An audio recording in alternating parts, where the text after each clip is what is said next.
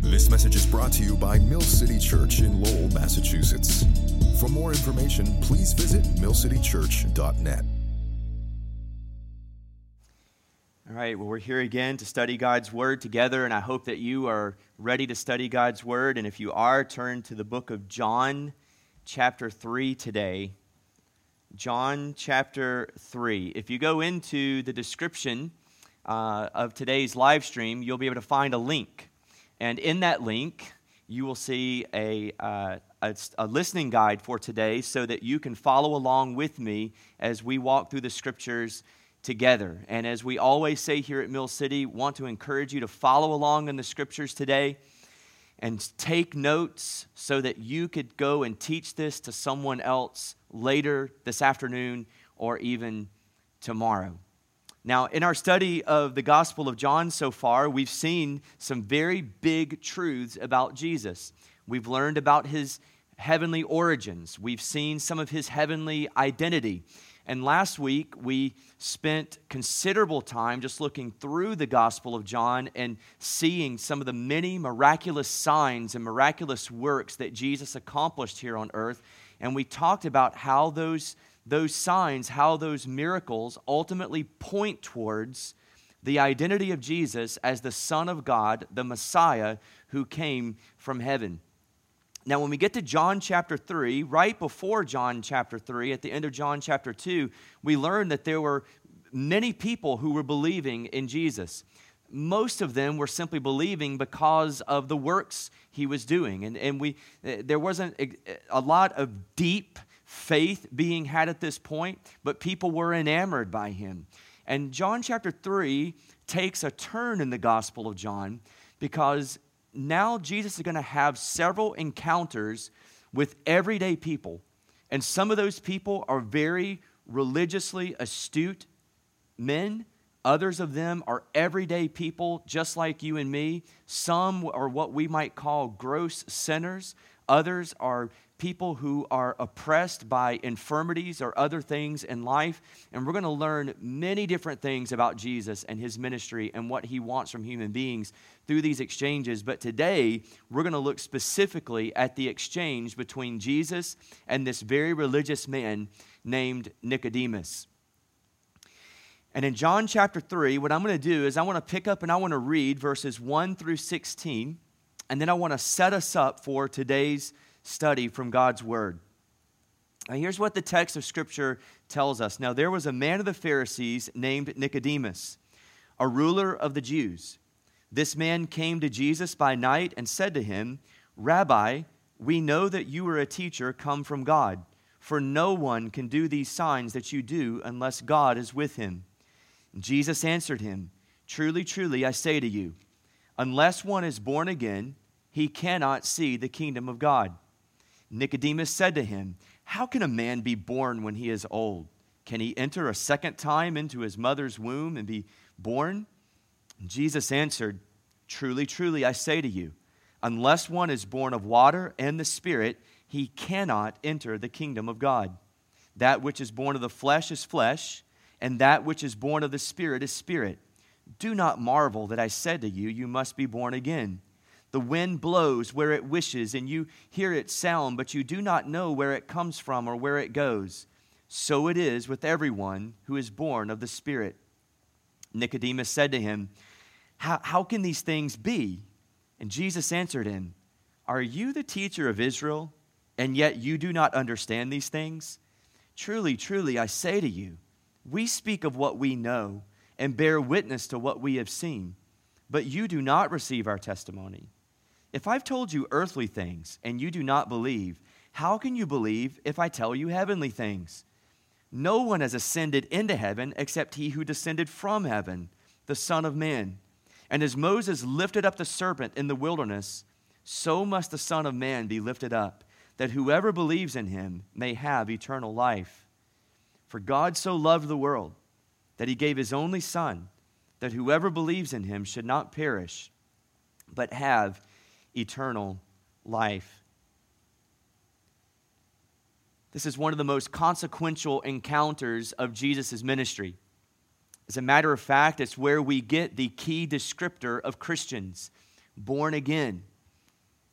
And Jesus talks to this very religiously astute man in this encounter and talks about entering the kingdom of God. If you're in Nicodemus' shoes, surely you knew that you were on the fast track.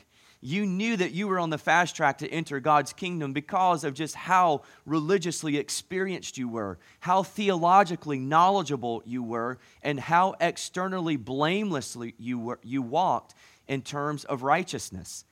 But Jesus really turns Nicodemus' idea of entering the kingdom of God upside down in this passage, as he does for you and me today. Now, I would suppose that for all of you listening today, we probably are coming from different vantage points. If you're like me or younger, there are probably very few days we think about the afterlife. I mean, our, our, our youth and our vivacity and our health oftentimes cause us to be blinded to the fact that one day our lives will end here on planet Earth and we will see God face to face. There are others listening to this podcast today, and let's just be honest, you know reality that you have far more days behind you than you have in front of you. And so, the afterlife, the kingdom of God, life after death, these things are probably a lot more meaningful for you. But regardless of whether we are 18 listening today or whether we are 80 plus today, this text applies to every one of us because every one of us must grapple with these truths.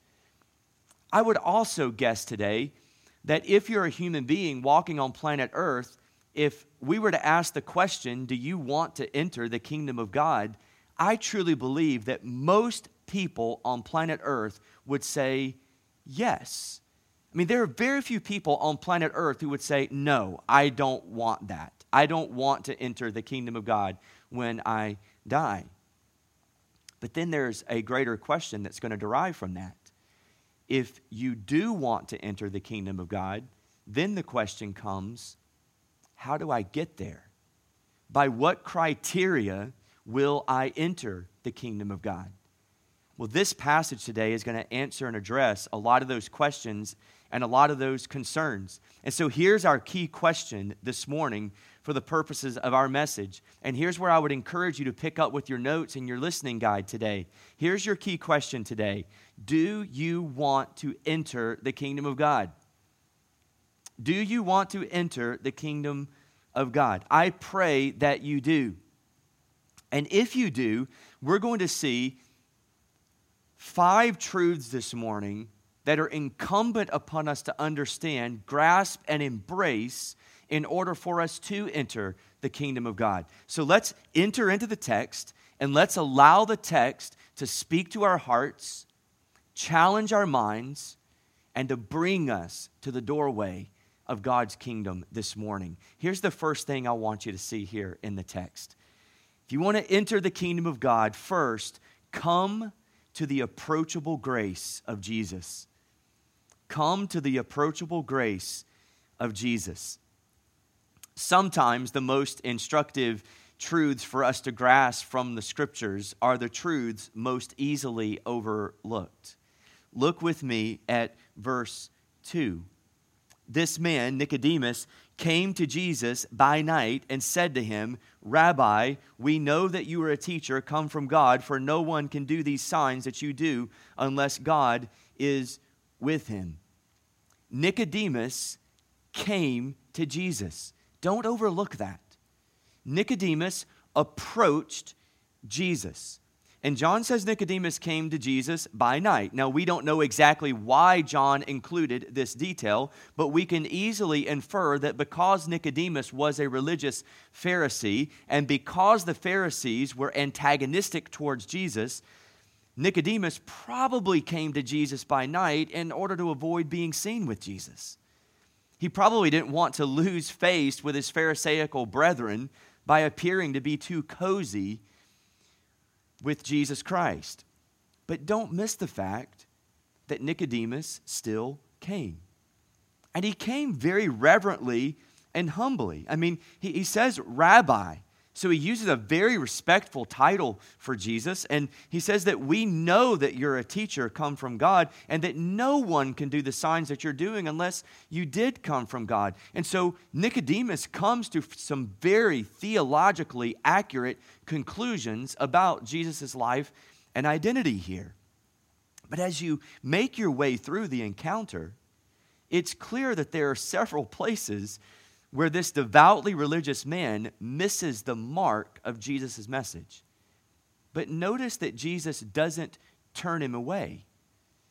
Jesus doesn't push Nicodemus away. Nicodemus came to Jesus, and in his grace, Jesus proved to be very approachable.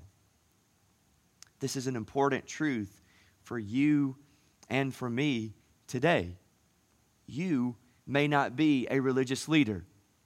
You may not boast the spiritual religious resume that Nicodemus boasted.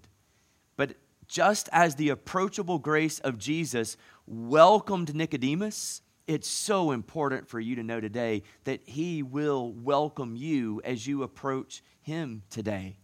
So come just as you are.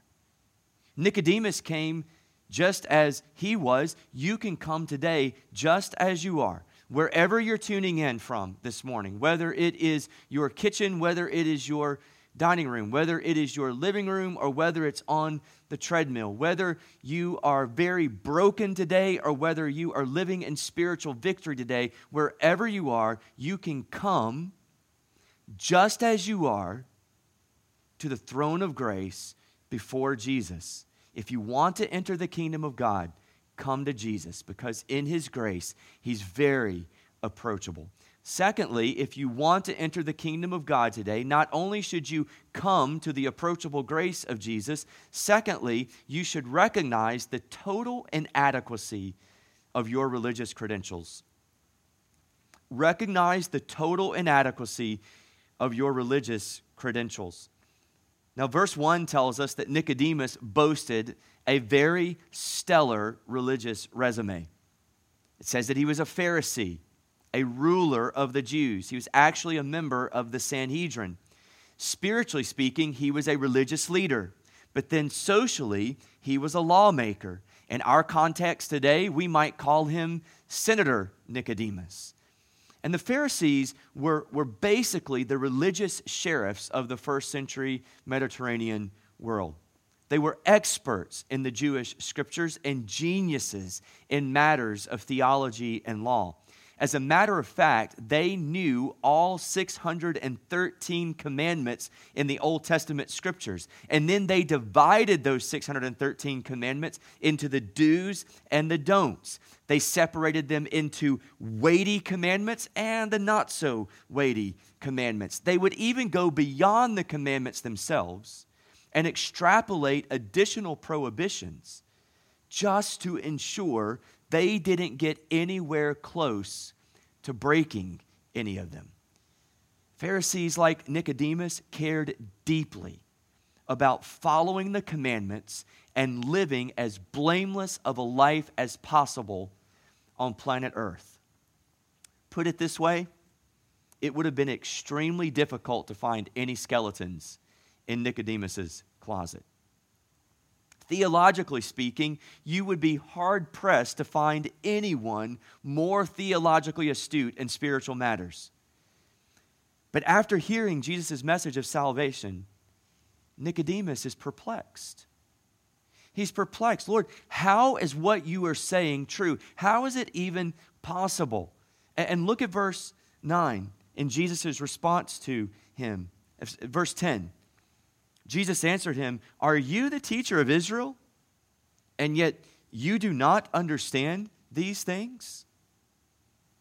And by answering this way, Jesus instructed Nicodemus, and now by proxy, because it's in God's word, he instructs us with a very sobering reality. Our religious credentials are totally inadequate to enter the kingdom of God. Jesus is no more impressed by your spiritual resume than he was impressed by the resume of Nicodemus. He's not impressed by the family you grew up in. He's not impressed by your country of origin or your church attendance, your ethnicity, your church denomination, or your spiritual works. On the day of judgment, when you see God face to face, He's not going to place all of your good works on this side of a scale to see if they outweigh the bad side of the scale and then say, Enter into the kingdom of God because of all the good that you have done. I want you to think about this this morning, brother, sister, my friend. If anyone would have been welcomed into the kingdom of God based on his or her religious credentials alone, it would have been a man like Nicodemus. If there were ever an opportunity for Jesus to look at a human being and say, Congratulations, what a great guy. Enter into my kingdom. If there were ever an opportunity for Jesus to say that, it would be in this situation with this man, Nicodemus. But instead of congratulating him on his performance, Jesus tells Nicodemus something altogether different.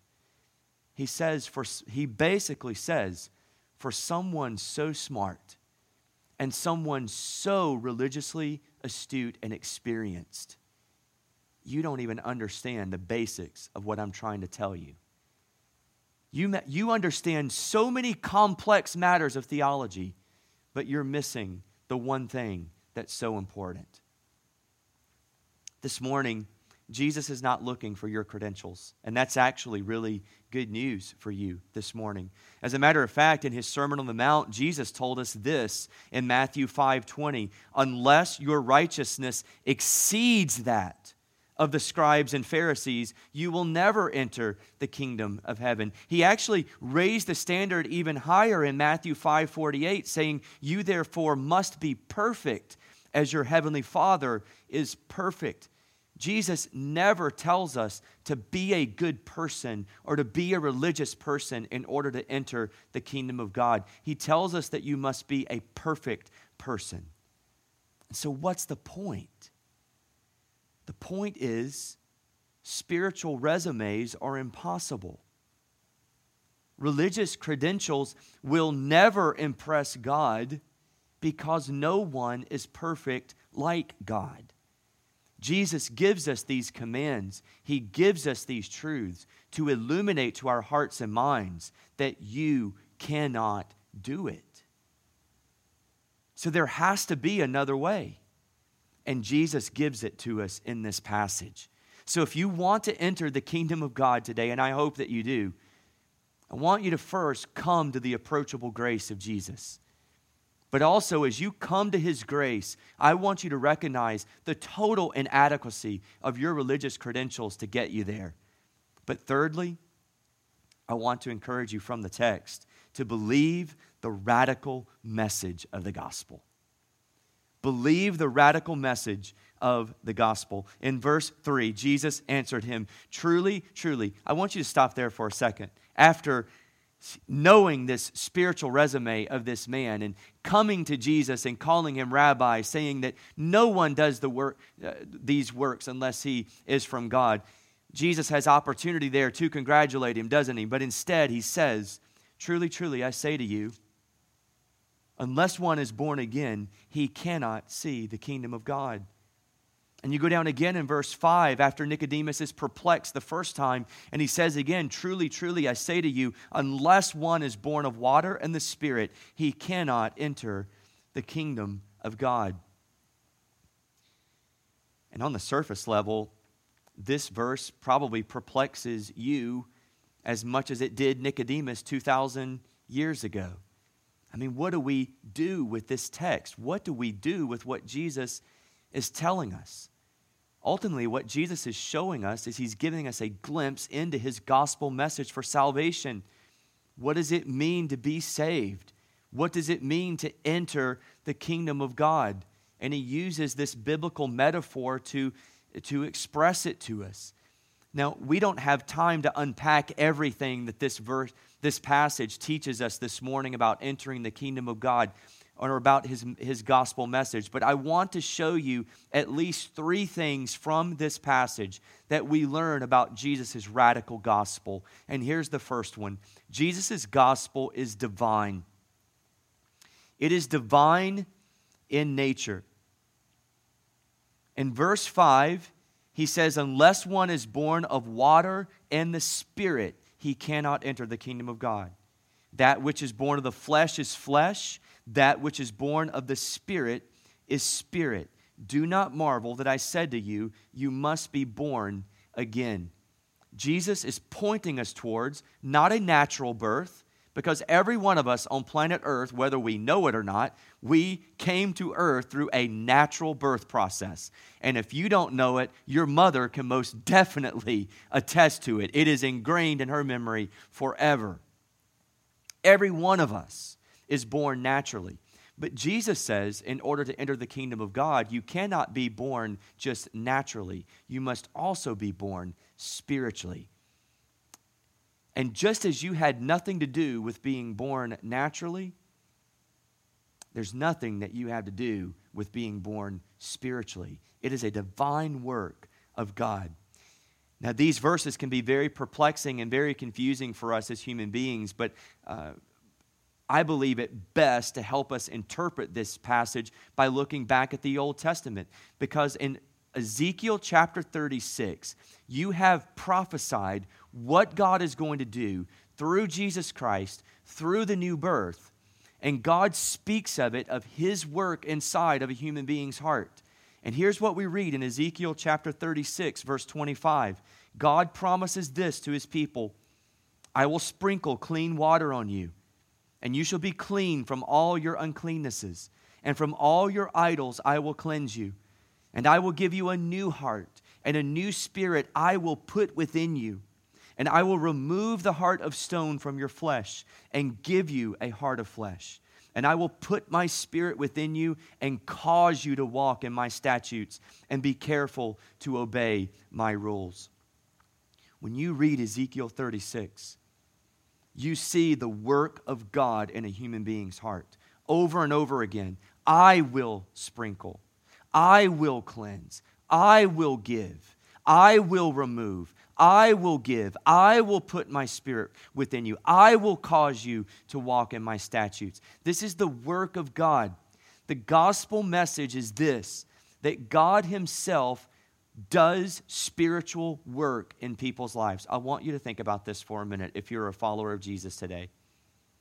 If you're a follower of Jesus today, I want you to think about your life before following Jesus. I think about my life I didn't care about the things of God. I didn't care about how I sinned against God. I didn't care about the Word of God. I didn't care about the mission of God. It, it just simply was not a part of my nomenclature.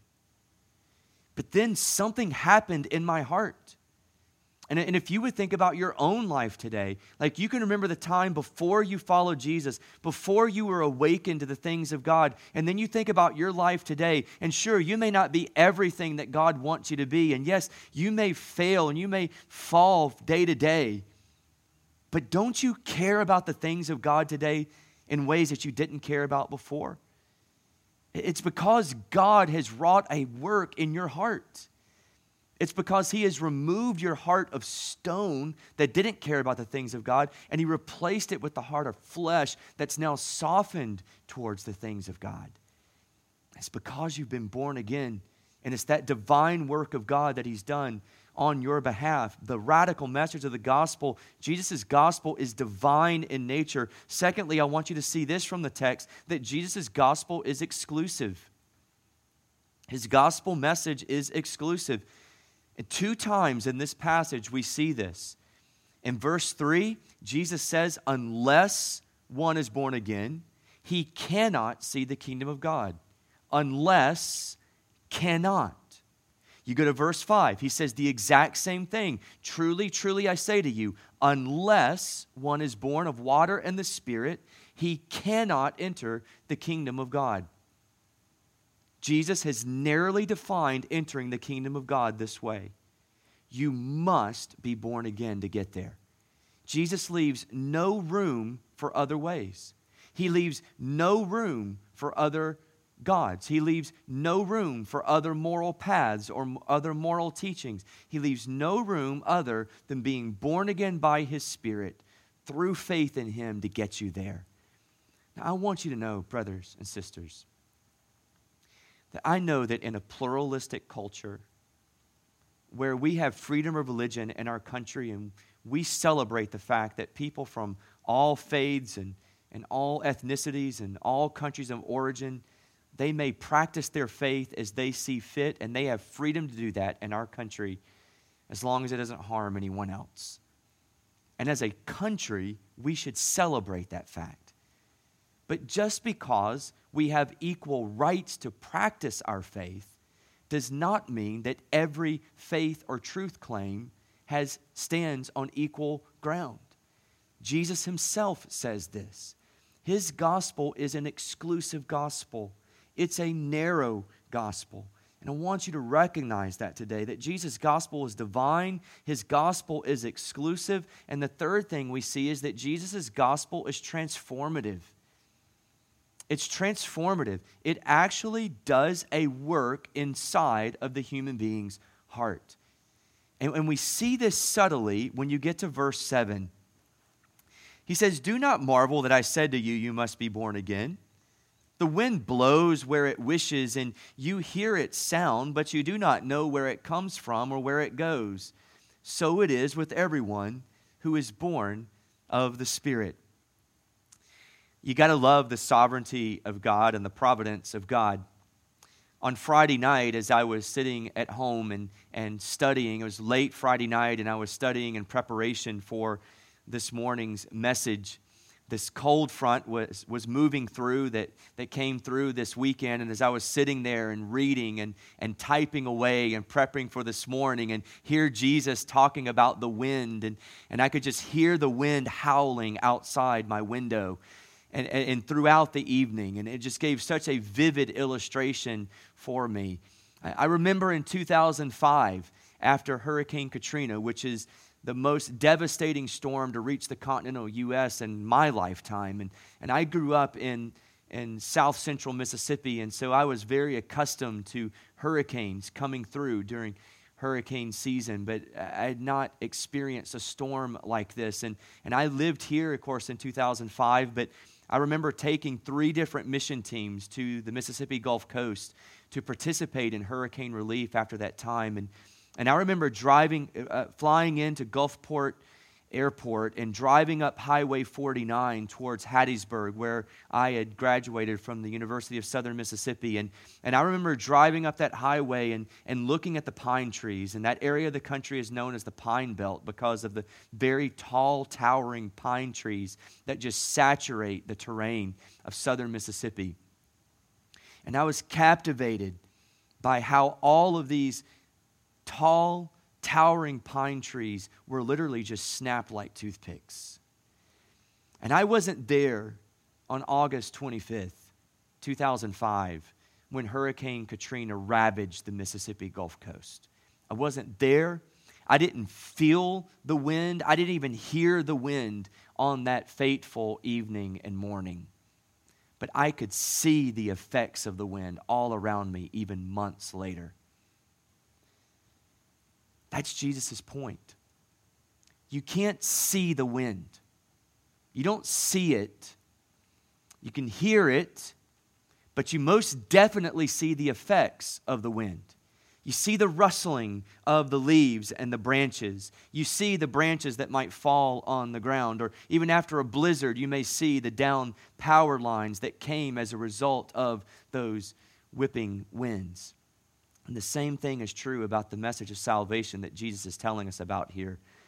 When the Spirit of God comes inside a person's life, it's going to have a demonstrative effect. It's going to be very transformative in that person's life. And although you didn't see the Spirit and you didn't hear the Spirit audibly talk to you, you most definitely see the transformation of the Spirit in that person's life. And so if you're going to, if you want to enter the kingdom of God today, I want you to come to the approachable grace of Jesus.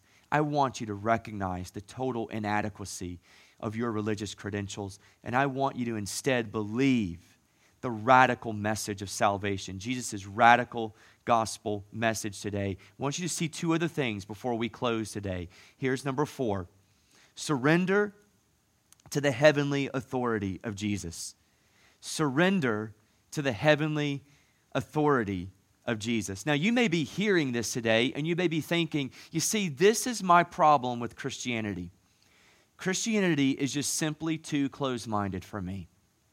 It's too narrow minded for me. It's too exclusive for me. It's just like you Christians to think that only you have the right answers and only you have the right way of salvation. It's very difficult for me to wrap my mind around that because it just seems so unfair and it just seems so intolerant in a pluralistic, relativistic culture like the one in which we live.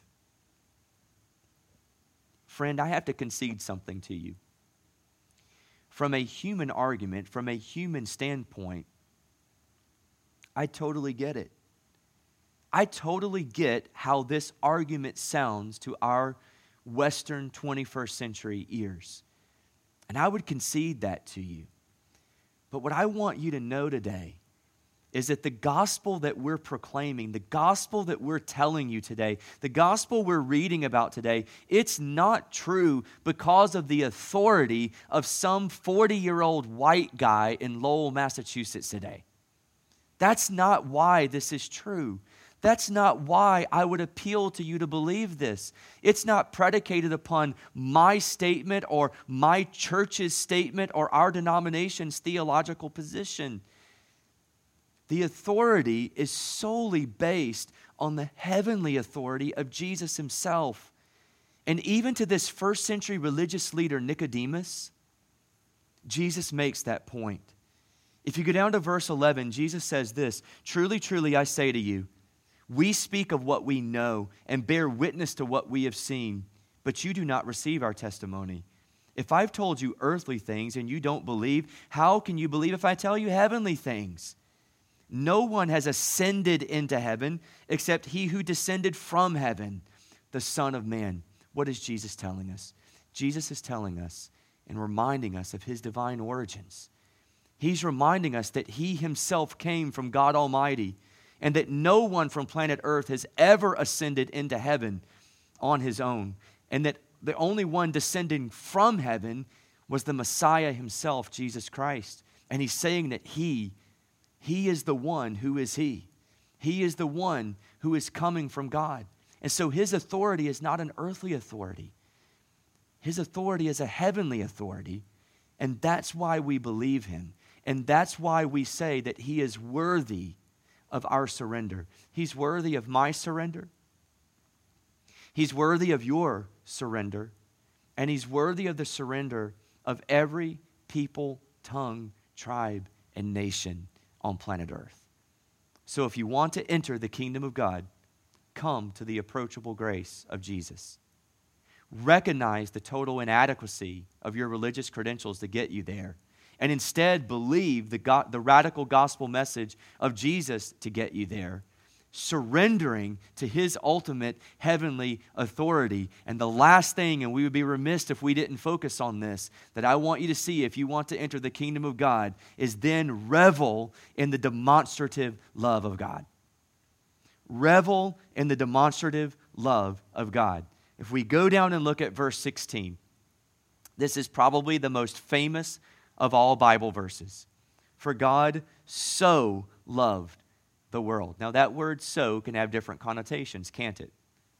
I mean, we could read that passage, and in our English language, we could think, God so loved the world. How much did God love the world? He so loved the world. We could read it that way, but we would be inaccurate in our reading if that's the way we read it. There's some other translations that translate this probably a little bit better and translate it this way that God loved the world in this way. Or in this way, God loved the world. And how did he love the world? He gave his only Son, that whoever believes in him should not perish, but may have eternal life. I want you to think about your loved ones for a minute. Think about your son or your daughter, or your mom or your dad, or perhaps your husband or your wife, or perhaps even a friend. How do we know that they love us? Well, if I were to ask you, how do you know that your spouse loves you? You very rarely would you say, well, because he tells me all the time. Oftentimes, yes, we focus on the fact that people tell us that they love us, but we also quite often look towards the ways in which they've loved us. Well, he spends time with me, or she she's given me these, these great gifts, or um, there, there are really deep conversations and meaningful talks that we have, or he expresses his love by putting his arm around me or giving me a kiss on the forehead. You see, we don't just talk about the just simply hearing that someone loves us. And that's very important. But we also want to see it lived out that they actually do love me. That it's love is not simply something I feel, it's not simply something I say, it's also something that I do. And what John 3:16 shows us is that God doesn't just simply have warm, affectionate feelings towards us, even though He does. God also took his love from his mind and from his heart and he expressed it. And the way he expressed that love or showed that love was by giving his only son. Well, well Chris, what does it mean that God, gave, God expressed his love? Well, it says that he gave his only son. And what does it mean that he gave his only son? Well, verses 14 and 15 defines it for us.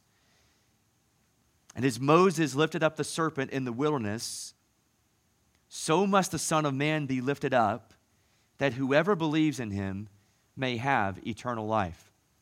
Now, to understand this passage, we need to go to the Old Testament. And if we go to the Old Testament, we're going to read a passage that is really peculiar, but it's the way in which God acted among his people hundreds and hundreds of years before Jesus said these words. God had rescued his people of Israel from slavery. He had rescued from the, from the oppressive, uh, uh, the oppression of uh, the Egyptian army. And he did it in a very demonstrative way. And now God is leading his people towards the promised land. But the people start grumbling and complaining, just like you and I start grumbling and complaining once things start getting a little easier. And God starts providing for the people, and He provides food for them, and He starts raining down these bread cakes from heaven called manna. And the people are getting bored and tired of eating those cakes. And so they start grumbling and complaining and basically telling Moses, We were better off under slavery. Can you believe the audacity of them to say that? And here's what happens in Numbers chapter 21, and we read this in Numbers 21, verse 4.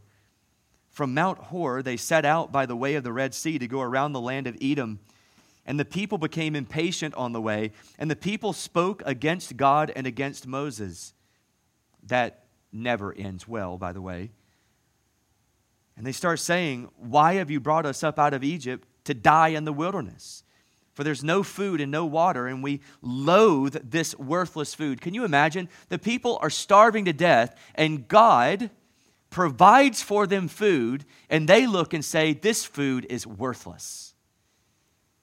We would send our kids away from the dinner table with no dinner that night, wouldn't we? Verse 6 The Lord then sent fiery serpents among the people, and they bit the people so that many people of Israel died. This is how awesome God is and how holy God is. Okay, I provide for you and you complain about my provision, then here, deal with these snakes. And people literally died because of this.